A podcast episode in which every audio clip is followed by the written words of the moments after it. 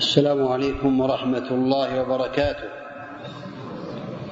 إن الحمد لله نحمده ونستعينه ونعوذ بالله من شرور أنفسنا وسيئات أعمالنا.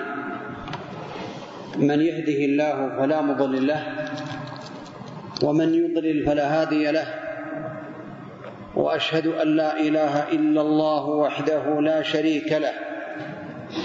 وأشهد أن محمدا عبده ورسوله صلى الله عليه وعلى آله وأصحابه وسلم تسليما كثيرا. ما بعد فأشكر الله تعالى أن يسر الوصول إلى هذا المكان يوم الخميس الموافق الثامن والعشرين من شوال لعام ألف وأربعمائة وإحدى وثلاثين في محافظة الخرمة. فأسأل الله تعالى أن يتقبل من الجميع وأن يجعله لقاء مباركا وأن يرزقنا وإياكم العلم النافع والعمل الصالح والتوفيق لما يحبه ويرضاه. إنه على كل شيء قدير. هذه المحاضرة كما حددها الإخوان في هذه المحاضرة بعنوان أسباب سلامة الصدر وفضل سلامة الصدر وخطر القطيعه ولا شك أن سلامة الصدر من أعظم النعم. التي ينعم الله تعالى بها على الخواص من عباده والقطيعة من أعظم الجرائم ومن أعظم المصائب التي تحصل بين الناس. فأسأل الله تعالى أن يرزقنا وإياكم سلامة الصدر وأن يعيذنا وإياكم من القطيعة. ولا شك أن الإنسان إذا أراد أن يعرف هذه الأمور لا بد أن يتفقه في معانيها. فالهجر والقطيعة والشحناء كل واحد منهما أو منها له معنى يفهمه الناس في الغالب. فالهجر هو هجر القريب وترك وصله ومنع الإحسان إليه. هذا هو الهجر. والقطيعة هي قطيعة القريب والانفصال عنه ومنع الإحسان إليه. والشحناء هي كذلك تسبب القطيعة وهي امتلاء الصدر بالعداوة والبغضاء والحقد والحسد والعياذ بالله تعالى. أما سلامة الصدر فلا شك أنها خلو الصدر من الحسد والحقد والعداوة والبغضاء والضغائن فيكون صدرا مملوءا بالإيمان ومملوءا بالرغبة فيما عند الله تعالى. ولا شك أن الخطر يبدأ به قبل يعني سلامة الصدر لأن العلماء ذكروا بقولهم التخلية قبل التحلية. فالإنسان لا بد أن يطهر ويتخلى عن الأمور التي تشوش على التحلية التي يستفيد منها والعلم النافع وسلامة الصدر وأسبابه. فلا شك أن من هذه الأمور التي تسبب القطيعة التحاسد لقول النبي صلوات الله وسلامه عليه لا تحاسدوا ولا تناجشوا ولا تدابروا وكونوا عباد الله إخوانا. وفي الحديث ولا يبيع بعضكم على بيع بعض. وكونوا عباد الله إخوانا. المسلم أخو المسلم لا يظلمه ولا يحقره. إلى آخر الحديث حتى قال النبي عليه الصلاة والسلام التقوى ها هنا. أو كما قال عليه الصلاة والسلام. فقوله عليه الصلاة والسلام لا تحاسدوا المعنى في هذا أن الحسد له أنواع ولا شك أن الحسد يحتاج إلى محاضرة إلى محاضرة ولكن من باب البيان الخفيف أو اليسير يبين. فالحسد لا شك أنه كما ذكر العلماء يكون ثلاث أنواع وهو من أسباب الشر ومن أسباب القطيعة ومن أسباب الهجر. هذا المرض الذي عم كثير من الناس إلا من عصم الله عز وجل. فالحسد هو بغض نعمة الله تعالى على المحسود وتمني زوالها وهو على أنواع. نوع يقال له بغض نعمة الله على المحسود وتمني زوالها حتى ولو لم تكن له. وبغض نعمة الله على المحسود نوع آخر وتمني زوالها وتكون له. والأول أعظم من الثاني وأقبح من الثاني. ونوع ثالث هو تمني استصحاب عدم النعمة للإنسان فهو يكره أن يتغير حاله. يكره يكره أن يشفى من مرضه يريد أن يبقى في مرضه يريد ويرغب أن يبقى في جهله يريد ويرغب أن يبقى في حالته وفقره. هذا في الحقيقة من أنواع الحسد. وهو في الحقيقة هو يعني من أنواع الحسد المذموم. والنوع الرابع وهو حسد الغبطة وهو مشروع ولهذا قال النبي عليه الصلاة والسلام لا حسد إلا في اثنتين رجل آتاه الله القرآن فهو يعلمه أو رجل آتاه الله القرآن فهو يتلوه آناء الليل وآناء النهار ورجل آتاه الله مالا فهو ينفقه آناء الليل وآناء النهار. هذا لا حسد معنى ذلك لا غبطة. على شيء من أمور هذه الأمور إلا على هذا. فينبغي أن يغبط. والغبطة هو أن يتمنى الخير ولا يتمنى زوال هذا الخير من هذا الإنسان. يحب أن يبقى له وأن يزيده الله تعالى من فضله ويحب أن يكون له مثله. وهذا في الحقيقة من أصحاب الصدور السليمة الذين وفقهم الله تعالى للخير ولا شك أن مرض الحسد هو من الأمراض القديمة التي يتصف بها الشيطان والقرناء والزملاء وغير ذلك من الشركاء. فإن هذا لا يحصل إلا بين هؤلاء الناس والعياذ بالله. وله أسباب لا يمكن الكلام عنها لأن الموضوع في الحقيقة في غير هذا. أما الهجر الذي نهى عنه النبي عليه الصلاة والسلام فهو محرم لقول النبي عليه الصلاة والسلام لا يحل لمسلم أن يهجر أخاه فوق ثلاث فوق ثلاث ليال. يلتقيان فيعرض هذا ويعرض هذا وخيرهما الذي يبدأ بالسلام. لا شك أن هذا من الأمور المحرمة والأمور التي تكدر سلامة الصدر والتي ربما تزيل هذه السلامة وتمرضها. فالنبي عليه الصلاة والسلام نهى عن الهجر ثلاثة أيام. أذن عليه الصلاة والسلام في الهجر ثلاثة أيام.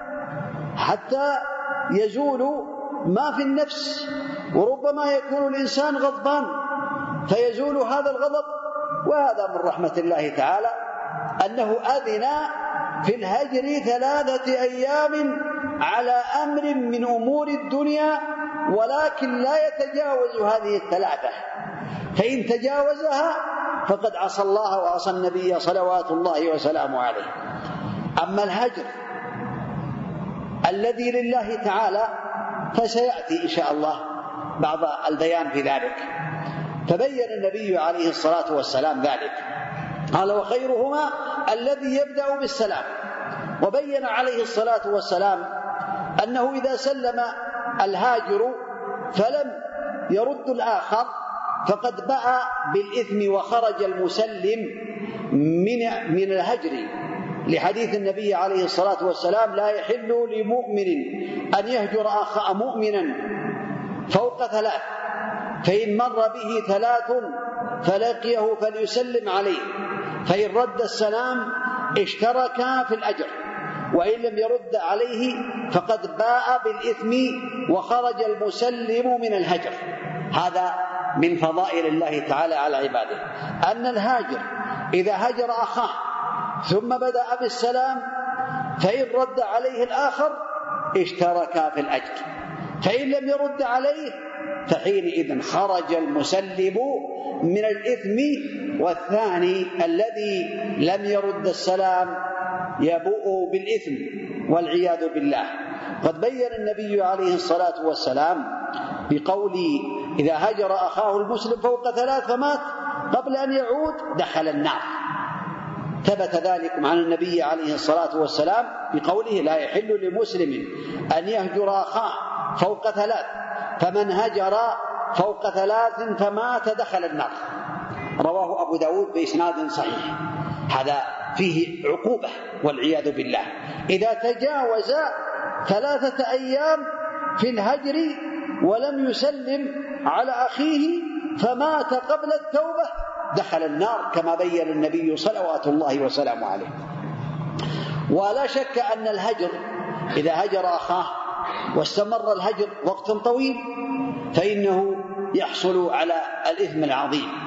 قد ثبت عن النبي عليه الصلاة والسلام أنه قال من هجر أخاه سنة فهو كسفك دمه كأنه سفك دمه. رواه أبو داود بإسناد ذكر العلماء رحمهم الله تعالى بأنه ثابت. ولا شك أن هذا من الأخطار العظيمة التي يقع فيها كثير من الناس. فإن بدأ الهاجر أو المهجور بالسلام ولم يرد عليه السلام فإن الملائكة يردون عليه. كما ثبت عن النبي عليه الصلاة والسلام أنه قال صلوات الله وسلامه عليه في الحديث وأولهما فيئا يكون سبقه بالفيء كفارة. يعني أول المتهاجرين رجوعا إلى السلام وإلى عدم القطيعة فإنه يكون لهما كفارة يكون كل واحد. فإن سلم عليه فلم يرد عليه ورد عليه سلامة يعني لم يقبل سلامة ردت عليه الملائكة. ورد على الآخر الشيطان. فإن مات على صرامهما يعني على المقاطعة فلم يجتمعان في الجنة. رواه الإمام أحمد وثبته أهل الحديث من أهل العلم ولا شك أن هذا فيه خطر كبير.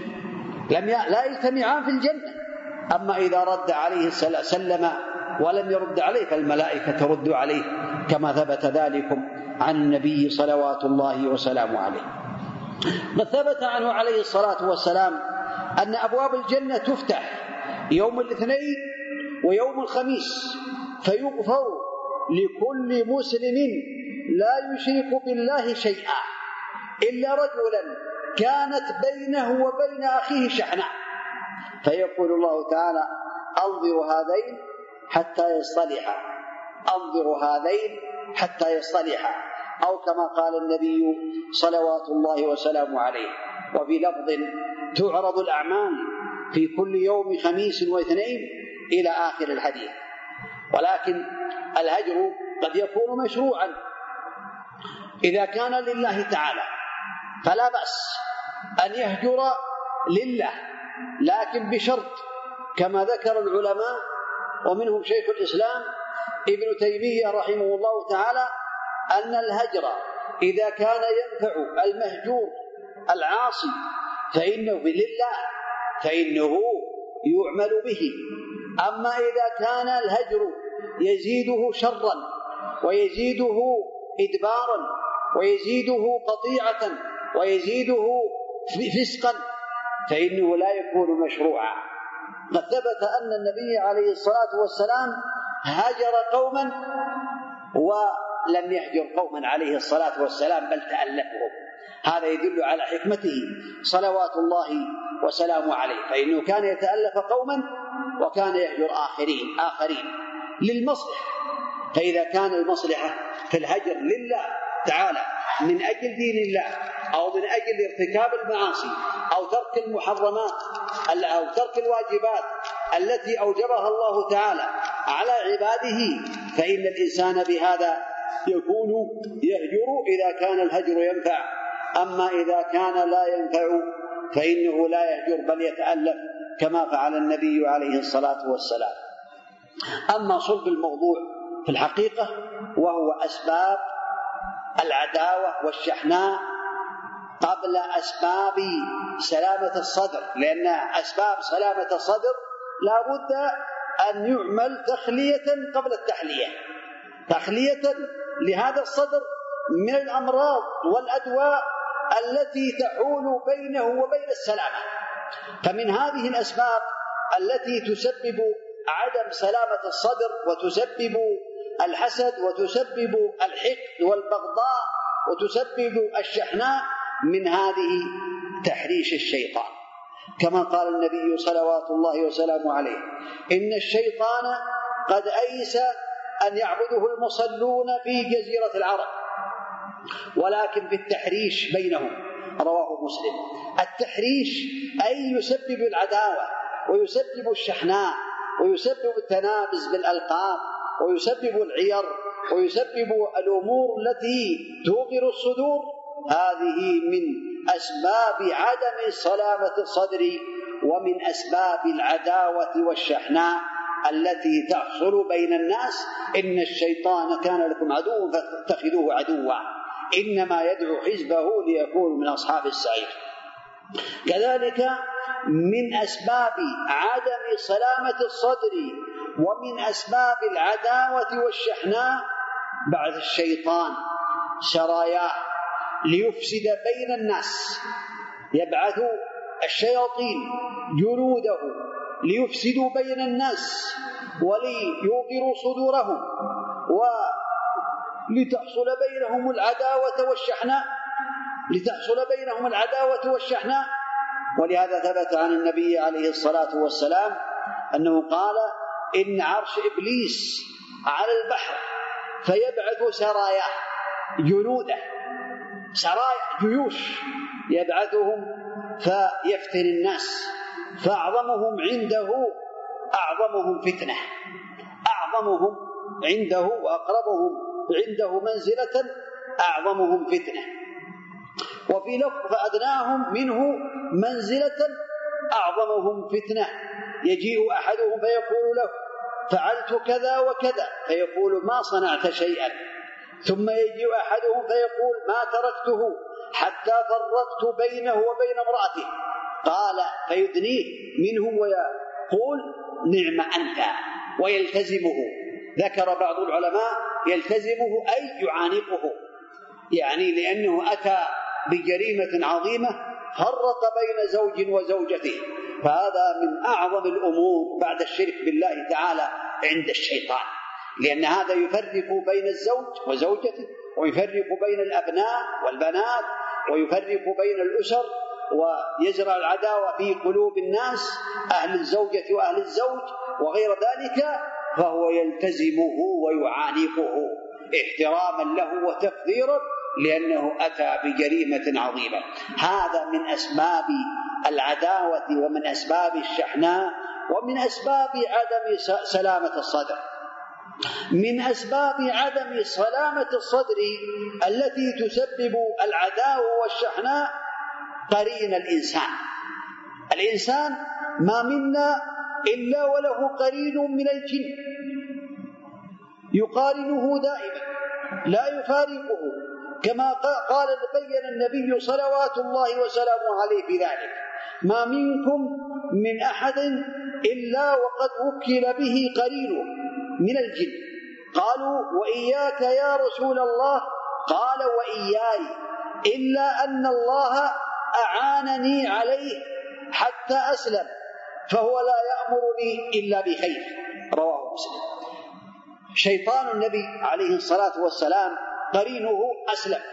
من فضل الله تعالى على نبينا محمد عليه الصلاة والسلام أنه جعل قرينه يسلم فهو لا يأمره إلا بخير صلوات الله وسلامه عليه. ولهذا عصمه الله تعالى سبحانه وتعالى من الفسق والعصيان عليه الصلاة والسلام. أما نحن فلا يزال القرين معنا دائما. لا يفكنا منه ولا ينجينا من هذا القرين إلا الله عز وجل بذكره وبملازمة طاعته وبالاستعاذة بالله تعالى منه. فإن هذا في الحقيقة هذه الأمور هي من أسباب يعني العداوة ومن أسباب الحقد ومن أسباب الحسد ومن أسباب آه، الشحناء بين الناس التي تسبب عدم سلامة الصدر. ومن هذه الأمور النميمة من أسباب زرع البغضاء والحقد بين الناس ولهذا عظم النبي عليه الصلاة والسلام شأنها فقال لا يدخل الجنة نمام. وقال لا يدخل الجنة قتات. النمام كما ذكر العلماء هو الذي يحضر الكلام وينقله ينقله على جهة الإفساد بين الناس. والقتات هو الذي يستمع بحيث لا يشعر ولا يعلم مكانه ثم ينقله.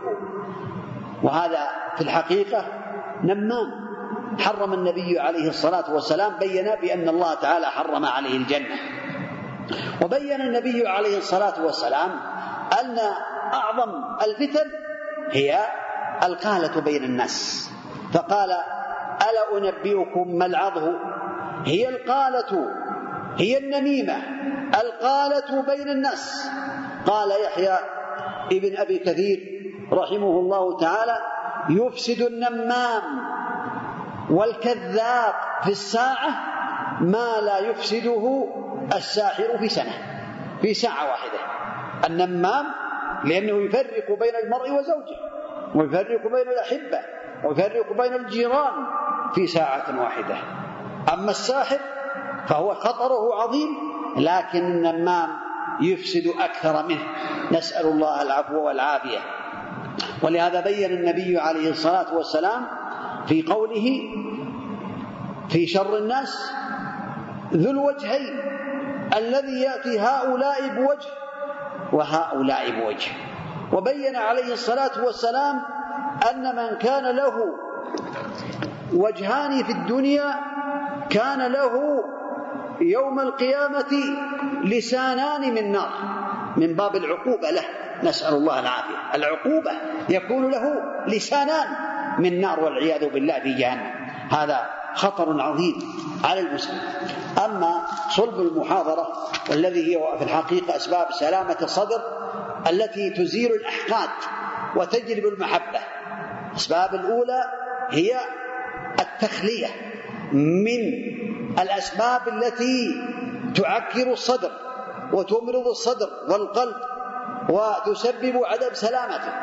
أما هذه الأسباب فهي أسباب تسبب سلامة الصدر وتسبب السعادة وتبعد الحقد والبغضاء.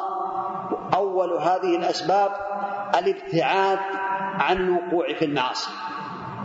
المعاصي في الحقيقة هي من أسباب كل شر في الدنيا والآخرة والطاعات من أسباب كل خير في الدنيا والآخرة. ولهذا قال الله تعالى من عمل صالحا من ذكر أو أنثى وهو مؤمن فلنحيينه حياة طيبة.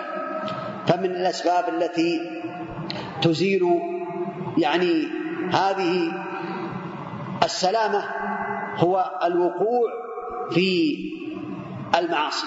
ولهذا ثبت عن النبي عليه الصلاة والسلام قال ما تواد اثنان في الله عز وجل وفي الإسلام فيفرق بينهما إلا بذنب يحدثه أحدهما. رواه الإمام البخاري في الأدب المفرد. هذا يسبب إذا تفارق اثنان كان على طاعة الله وعلى طاعة النبي عليه الصلاة والسلام وكان بينهما محبة في الله تعالى وغير ذلك من الألفة فحصل بينهما فرقة فهذا يدل على أن أحدهما قد وقع أحدهما قد وقع في ذنب فرق سبب الفرقة وربما يكون الاثنان قد وقعا في ذنب. ولهذا بين النبي عليه الصلاة والسلام ما تواد اثنان في الله عز وجل أو في الإسلام فيفرق بينهما إلا بذنب يحدثه أحدهما. دفع السيئة بالحسنة من أسباب سلامة القلوب ولهذا قال الله تعالى ادفع بالتي هي أحسن. فإذا, فإذا الذي بينك وبينه عداوة كأنه ولي حميم. قال وما يلقاها بين بأنه ما يلقاها إلا الذين صبروا وما يلقاها إلا ذو حظ عظيم. فلا شك أن من أسباب سلامة الصدر مقابلة الناس بالإحسان إذا أساءوا وحصل منهم إساءة وتعدوا فيقابل بالإحسان وبالعفو فهذا من أسباب سلامة الصدر التي تكون في بين الناس وتسبب الخير والبركات. ومن أسبابها كذلك نور الإيمان الصادق مع العمل الصالح. ولهذا سمعتم في الآية قول الله تعالى في من عمل صالحا من ذكر أو أنثى وهو مؤمن فلنحيينه حياة طيبة ولنجزينهم أجرهم بأحسن ما كانوا يعملون. وقال الله تعالى ومن يتق الله يجعل له مخرجا ويرزقه من حيث لا يحتسب. ومن أعظم المخارج أن يجعل له مخرجا من غل الغل والحسد ومن الفرقة بينه وبين إخوانه. وهذا ومن أعظم الخيرات ومن أعظم التقوى أن يطهر الله تعالى قلبه وصدره ويجعل قلبه قابلا لكل خير. كذلك دوام ذكر الله تعالى من أسباب سلامة الصدر في كل حال سواء كان في ذكر الله تعالى في الصباح وفي المساء وعند دخول المسجد وعند الركوب وعند النزول وغير ذلك من جميع الأحوال فإن هذا من أسباب سلامة الصدر لأن ذكر الله تعالى تطمئن به القلوب كما قال الله تعالى ألا بذكر الله تطمئن القلوب. ألا بذكر الله تطمئن القلوب. فلا شك أن صاحب الأذكار والذكر دائما يعينه الله تعالى على سلامة صدره ويخرج ما في صدره من الغل والحقد والحسد والشحناء والبغضاء وهذا من فضل الله تعالى على عباده. كذلك من الأسباب من أسباب السلامة ترك فضول النظر والكلام والاستماع والمخالطة فالنظر إلى ما يلهي وما يشغل والنظر إلى المحرمات والنظر إلى المكروهات هذا يؤثر على الصدر. لكنه كونه يغض بصره عن كل ما حرم الله تعالى وعن كل ما يؤثر على قلبه وصدره وسلامة صدره. هذا يكون من أسباب السلامة والكلام. كثرة الكلام كذلك تسبب عدم السلامة أو ربما تقلل منها. ولهذا جاء في الحديث أن النبي عليه الصلاة والسلام بين وقال بقوله لا تكثروا الكلام في غير ذكر الله. فإن كثرة الكلام بغير ذكر الله قسوة للقلب. وإن أبعد القلوب من الله القلب القاسي أو كما روي عن النبي صلوات الله وسلامه عليه. كذلك والاستماع يحفظ سمعه. عن الاستماع إلى ما حرم الله سواء كان ذلك من الغناء والمزامير أو من الغيبة والنميمة أو من غير ذلك مما لا فائدة فيه.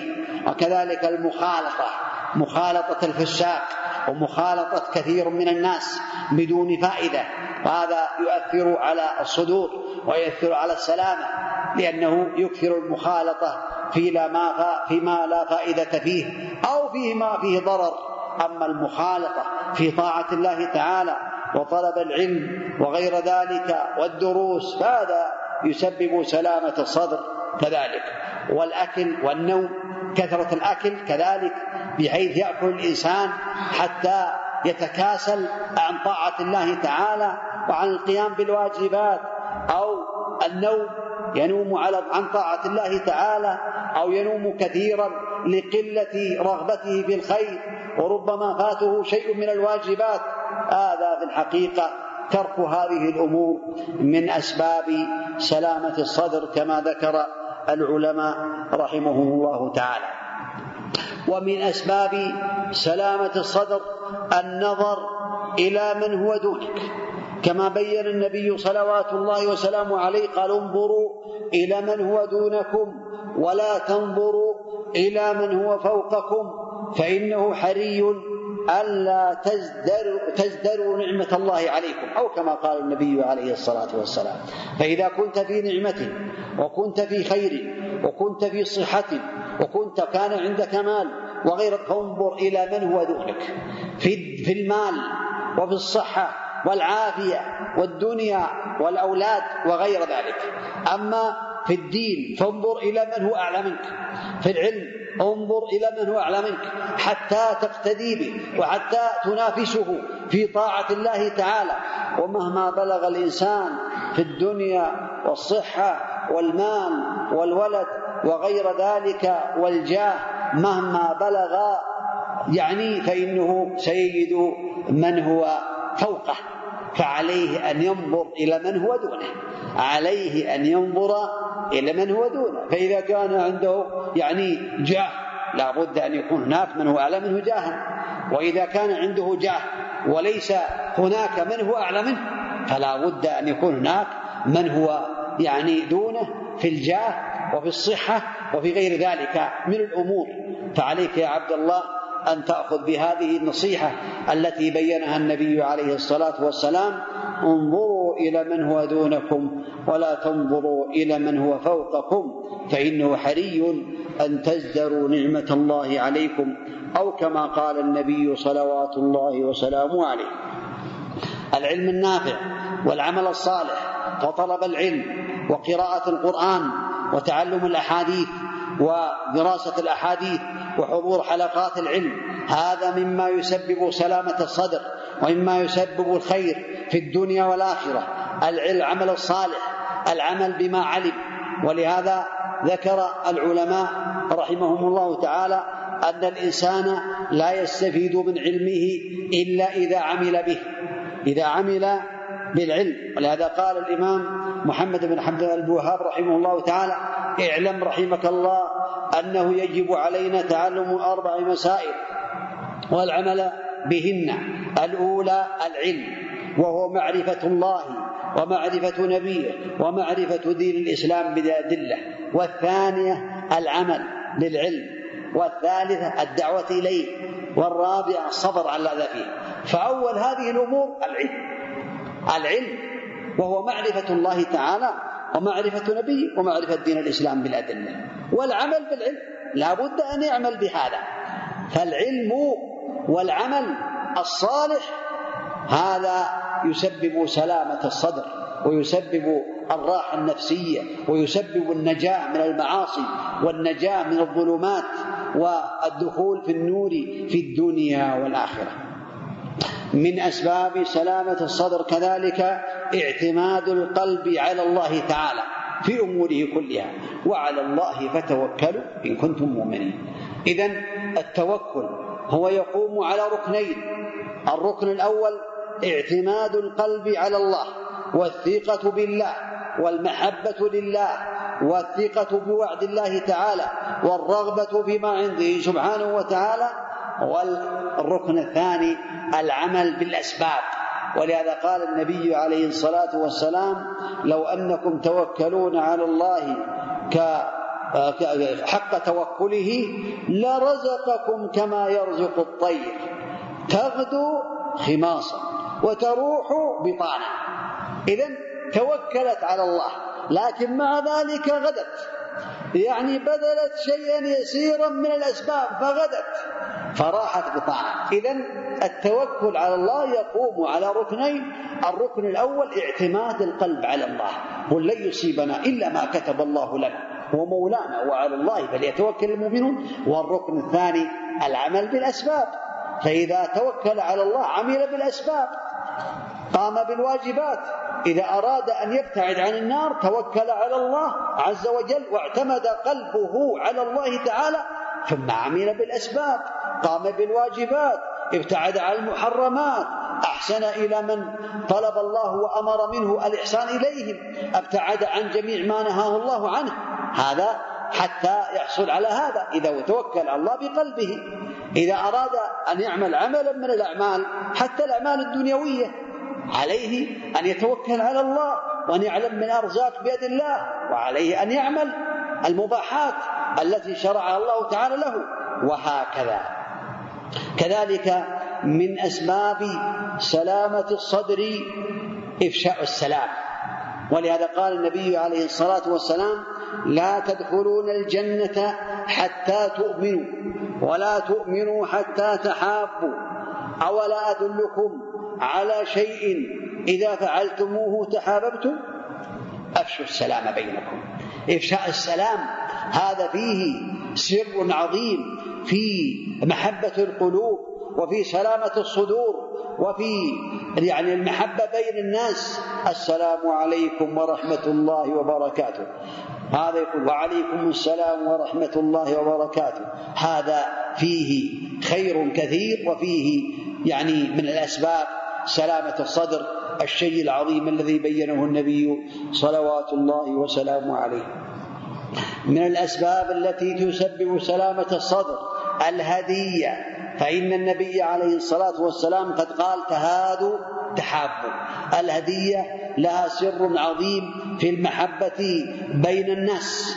ولهذا كان النبي عليه الصلاة والسلام يقبل الهدية ويثيب عليها صلوات الله وسلامه عليه.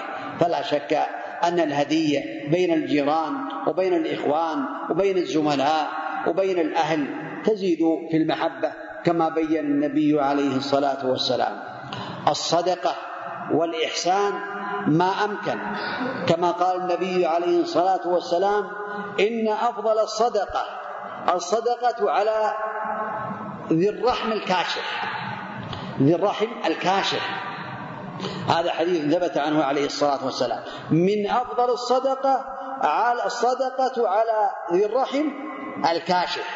الكاشف ذكر العلماء بأنه الذي يضمر العداوة في كشحه في صدره في داخله يضمرها.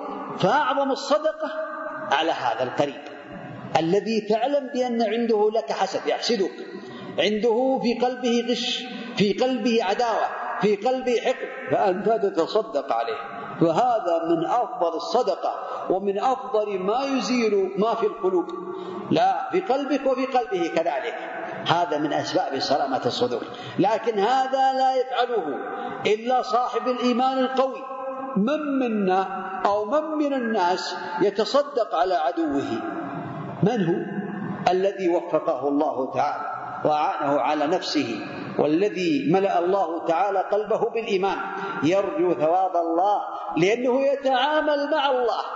يريد أن يرضي الله وليس له علاقة بالناس. معاملته مع ربه سبحانه وتعالى. هذا بيان منه عليه الصلاة والسلام. كذلك من أعظم أسباب سلامة الصدور الهدى. تعلم الهدى والتوحيد. التوحيد لله والاعتقاد بأن الله تعالى هو الواحد الأحد الفرد الصمد الذي لم يلد ولم يولد والذي يستحق العبادة سبحانه وتعالى. هذا من أسباب سلامة الصدور ومن أسباب الخير ومن أسباب العلم النافع ومن أسباب العمل الصالح ومن أسباب انشراح الصدر. تعلم التوحيد والعلم النافع هذا هو من الأسباب العظيمة التي بينها العلماء رحمهم الله تعالى ومنهم الإمام ابن القيم رحمه الله تعالى في أسباب انشراح الصدر تعلم التوحيد والهدى. كذلك من الأسباب التي تسبب سلامة الصدر ألا يطلب العبد الشكر على المعروف الذي قدمه إلا من الله. إذا أحسنت إلى الناس تصدقت أكرمت ذبحت نحرت قمت بالواجبات يعني وصلت ولم تقطع فعليك أن تطلب هذه الأجور من الله لأنك تتعامل من الله. لا تطلب من الناس شيئا. ولهذا جاء رجل إلى النبي عليه الصلاة والسلام فقال يا رسول الله إن لي قرابة أحسن إليهم ويسيئون إلي وأحلم عنهم ويجهلون علي وأصلهم ويقطعوني أو كما قال هذا الرجل. فقال النبي عليه الصلاة والسلام لئن كنت كما قلت فكأنما تسفهم الملة الرماد الحار ولا يزال معك من الله ظهير عليهم يعني عويل ما دمت على ذلك. الله أكبر. إذا ولهذا قال ليس الواصل بالمكافي ولكن الواصل الذي إذا قطعت رحمه وصلها. هذا ليس الواصل لأنه يتعامل مع الله.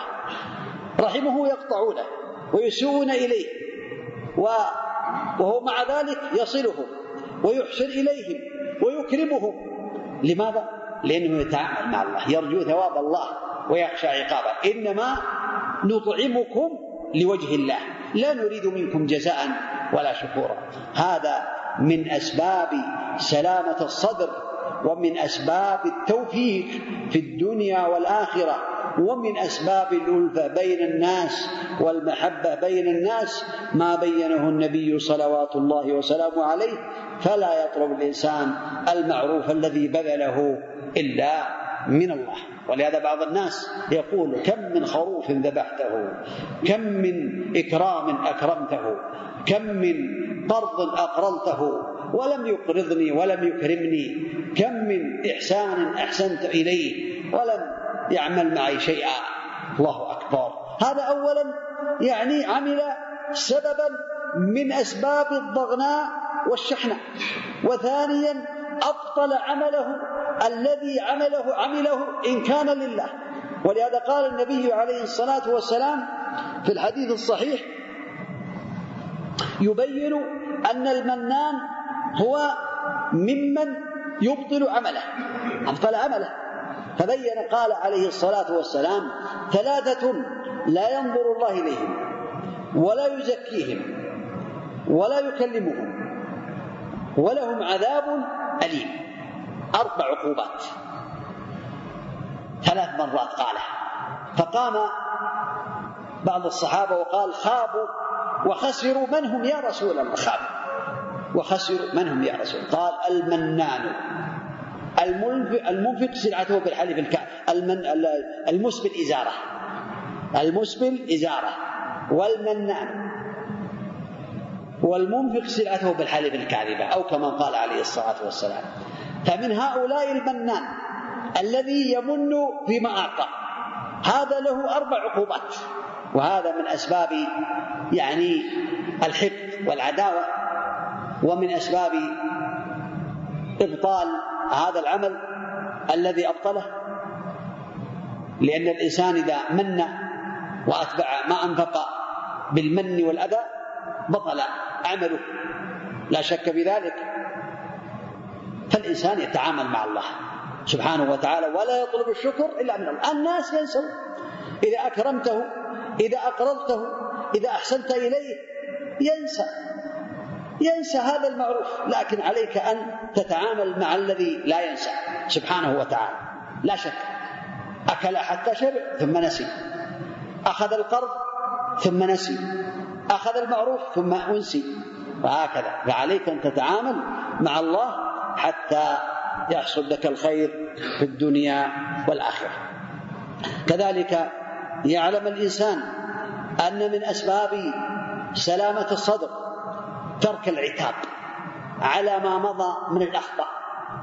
قد يحصل خطأ من إنسان على إنسان في أزمنة ماضية بعيدة. ثم يأتي بعض المناسبات فيقول أنت الذي عملت كذا وكذا أنت الذي أخطأت وعملت كذا وكذا. هذا يسبب عدم سلامة الصدر. ومن أسباب سلامة الصدر ألا يذكر هذا.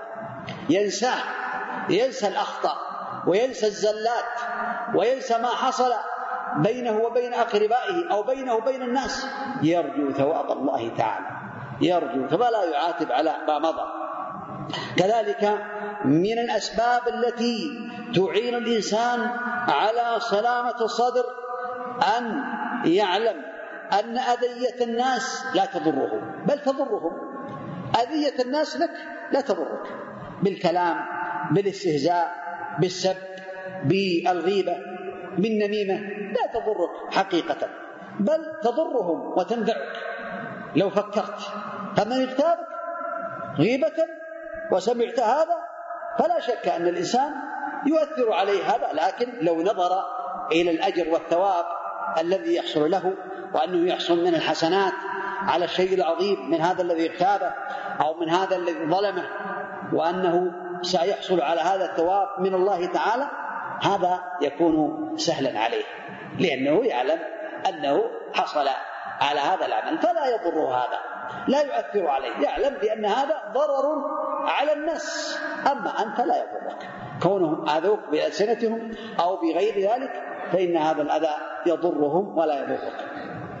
كذلك من هذا الأمور التي أو من هذه الأمور التي تعين الإنسان على سلامة الصدر العفو عن الناس كما قال الله تعالى وسارعوا إلى مغفرة من ربكم وجنة عرضها السماوات والأرض أعدت للمتقين الذين ينفقون في السراء والضراء والكاظمين الغيظ والعافين عن الناس. والله يحب المحسنين.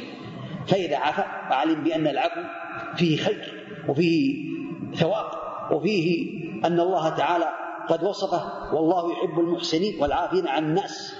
هذا من صفاتهم من صفات الذين يسارعون إلى الخيرات. والعافين عن الناس. والله يحب المحسنين.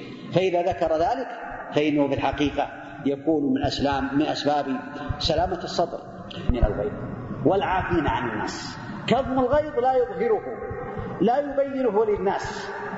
ولكن مع ذلك ثبت في سنن أبي داود أن النبي عليه الصلاة والسلام بين أن من كظم غيظا وهو قادر على إنفاذه دعاه الله تعالى يوم القيامة على رؤوس الأشهاد حتى يخيره من الحور العين ما شاء. رواه أبو داود وهو حديث ثابت.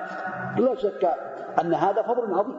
من كظم غيظا وهو قادر على إنفاذه له هذا الثواب العظيم.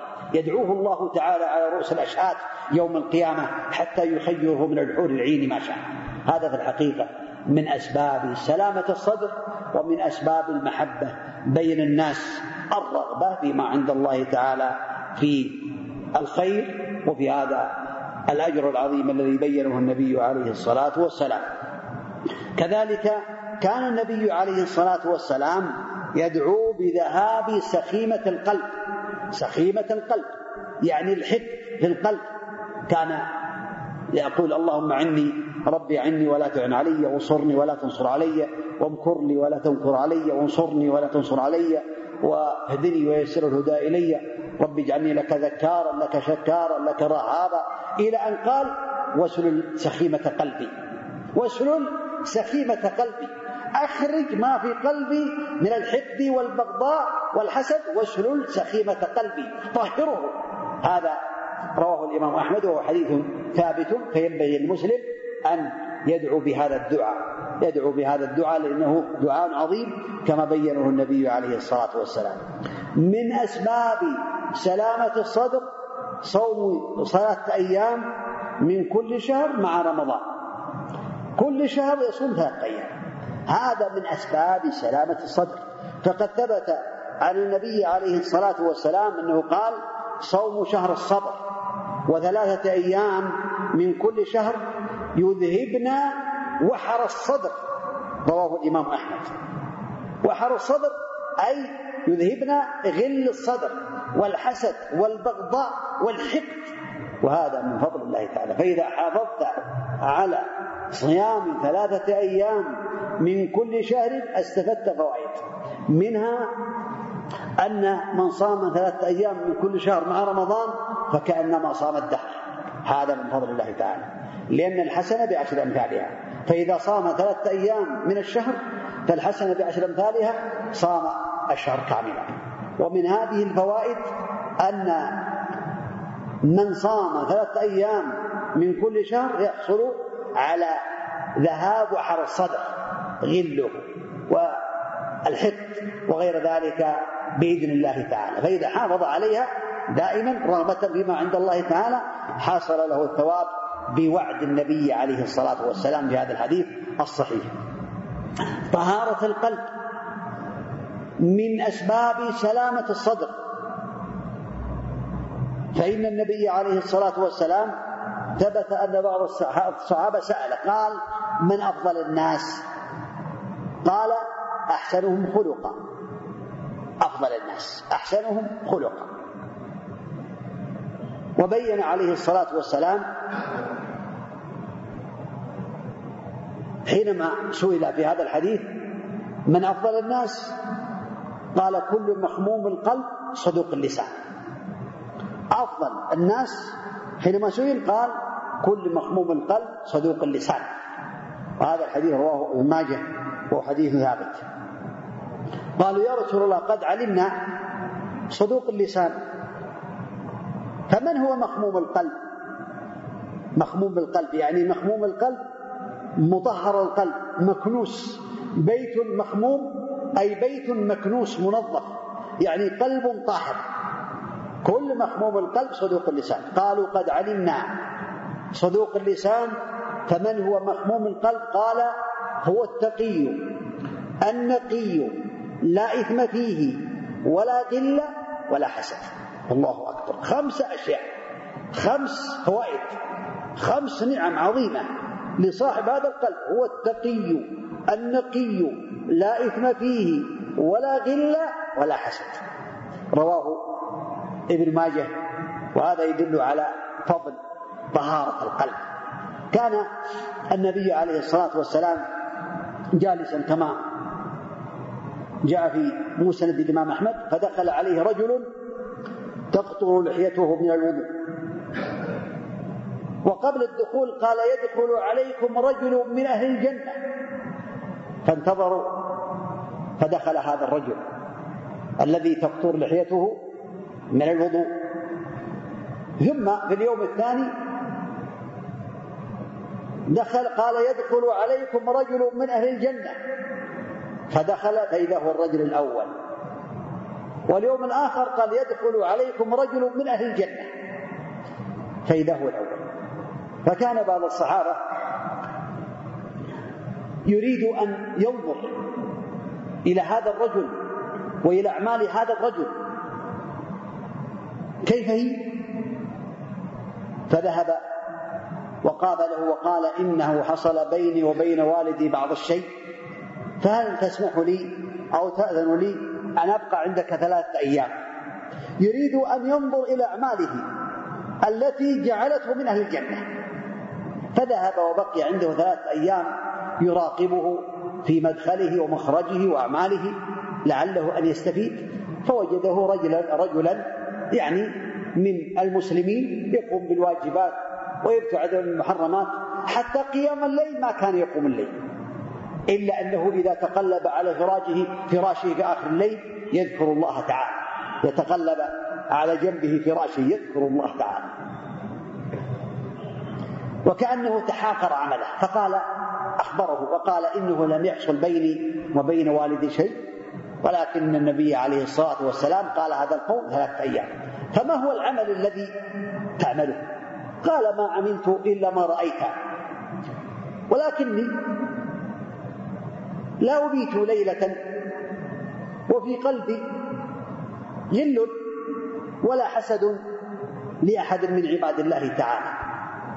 فقال هذا الذي بلغ بك ما بلغ ولا نطيقه. يقول أنا أبيت وليس في قلبي حسد ولا غل لأحد من عباد الله تعالى ولا حسد على نعمة أنعم الله بها عليه. أو كما جاء في الحديث. فقال هذا الذي بلغ بك وما بلغ ولا نطيقه. فقول الإنسان ينجيه الله تعالى من الحسد للناس والبغضاء.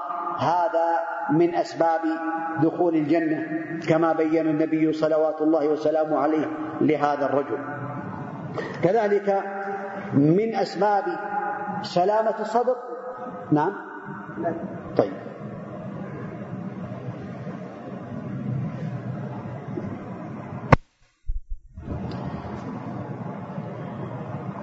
كذلك من أسباب سلامة الصدر إصلاح ذات البين إصلاح ذات البين الإصلاح بين الناس. والله تعالى قال سبحانه لا خير في كثير من نجواهم إلا من أمر بصدقة أو معروف أو إصلاح بين الناس. ومن يفعل ذلك ابتغاء مرضات الله فسوف نؤتيه أجر عظيما هذا من أسباب البركات ومن أسباب الخير ومن أسباب التوفيق لكل خير. ولهذا بين النبي عليه الصلاة والسلام أن إصلاح ذات البين من الأمور العظيمة. ألا أخبركم بأفضل من درجة الصيام والصلاة والصدقة؟ قالوا بلى أفضل من درجة الصيام. أي طبعا صيام التطوع وكذلك الصلاة أي صلاة التطوع والصدقة لأن هذه صلاة الفرائض. والقيام بالفرائض من أعظم الواجبات ومن أفضل الأعمال. لكن هذا المقصود ألا أخبركم بأفضل من درجة الصيام والصلاة والصدقة؟ قالوا بلى. قال إصلاح ذات البين. فإن فساد ذات البين هي الحالقة. هي الحالقة كما بين النبي عليه الصلاة والسلام. قال دب إليكم من قبلكم. الحسد والبغضاء هي الحالقة. لا أقول تحلق الدين الشعر ولكن تحلق الدين. تحلق الدين. رواه الإمام الترمذي رحمه الله تعالى. فلا شك أن هذا إصلاح ذات البين من أسباب سلامة الصدور ومن أسباب السلامة من الشحناء والحقد والبغضاء. إخلاص العمل لله تعالى من أسباب سلامة الصدور ومناصحة ولاة الأمور فيما يحبه الله تعالى من أسباب هذه الأمور فالإخلاص لله تعالى من أعظم ومن أجل الأعمال أنه لا يعمل هذا العمل إلا ابتغاء مرضات الله تعالى يرجو ثوابه ويخشى عقابه ويطمع في رضاه ولهذا ثبت أن النبي صلوات الله وسلامه عليه حث على ذلك وهو من شروط قبول الأعمال لأن العمل لا يقبل إلا بشرطين الشرط الأول الإخلاص لله وهو صرف العبادة لله ابتغاء مرضات الله يرجو ثواب الله ويخشى عقابه. ولهذا قال النبي عليه الصلاة والسلام في الحديث الثابت الصحيح فيما يرويه عن ربه تبارك وتعالى أنا أغنى الشركاء من عمل عملا أشرك معي فيه غيري تركته وشركه. الله غني عنا وعن عبادتنا. فالإخلاص من أعظم الأمور التي تعين على سلامة الصدر وعدم الإخلاص والعياذ بالله والرياء وحب الشهرة وغير ذلك من أسباب يعني الحقد والبغضاء والمصائب التي تحصل بين الناس. ومن الأسباب العظيمة التي ينبغي ألا تغفل الدعاء أن يدعو الله تعالى أن يصلح قلبه ويصلح أعماله ويصلح بين ما بينه وبين الناس ويصلح يعني أمور أموره. والله تعالى قال وإذا سألك عبادي عني فإني قريب أجيب دعوة الداعي إذا دعان فليستجيبوا لي وليؤمنوا بي لعلهم يرشدون. لأن هذا في الحقيقة الحقد والبغضاء والحسد والعداوة والشحناء من أسباب أو من الأمور الخطيرة ومن الأمور العظيمة. فكون الإنسان يدعو ربه عز وجل أن يصلح قلبه ويصلح صدره ويطهره من هذا الإثم العظيم. هذا من أسباب السلامة من ذلك. ولهذا قال النبي عليه الصلاة والسلام في الحديث الصحيح ما من مسلم يدعو الله بدعوته ليس فيها إثم ولا قطيعة رحم إلا أعطاه الله إحدى ثلاث إما أن يعجل له دعوته في الدنيا وإما أن يدخره له إلى يوم القيامة وإما أن يصرف عنه من الشر مثلها. أو كما قال النبي عليه الصلاة والسلام. هذا يدل على أن الإنسان إذا سأل الله تعالى بقلب حاضر وابتعد عن موانع الإجابة وقام بشروط الدعاء فإن دعوته مجابة. إن عجلت له دعوته وإلا صرف عنه من الشر مثلها وإلا أدخرت له إلى يوم القيامة. فأسأل الله تعالى بأسماء الحسنى والصفات العلى أن يرزقني وإياكم سلامة الصدر وطهارة القلب وسلامة القلب الذي بين الله تعالى أنه لا يأتي ولا ينجو يوم القيامة إلا من أتى الله به. وأسأل الله تعالى أن يرزقنا وإياكم العلم النافع والعمل الصالح والتوفيق لما يحبه ويرضاه. كما أسأله سبحانه وتعالى لي ولكم اليقين والعفو والعافية في الدنيا والآخرة. إنه على كل شيء قدير وبالإجابة جدير. وصلى الله وسلم وبارك على نبينا محمد وعلى آله وأصحابه وسلم تسليما كثيرا.